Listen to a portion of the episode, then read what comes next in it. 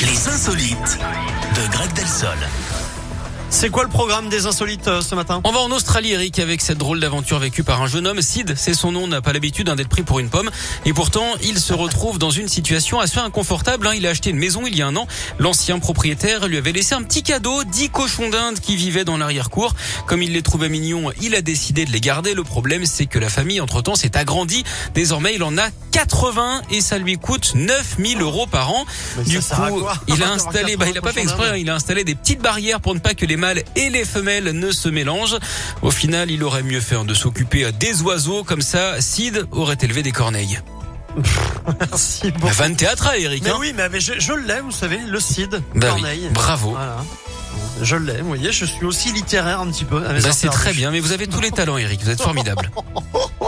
Benson Boone et Philippe Inouï, Même vous, ça vous The fait rire, Stars. c'est marrant. C'est la- Oui, je sais pas pourquoi, je, je ne sais pas.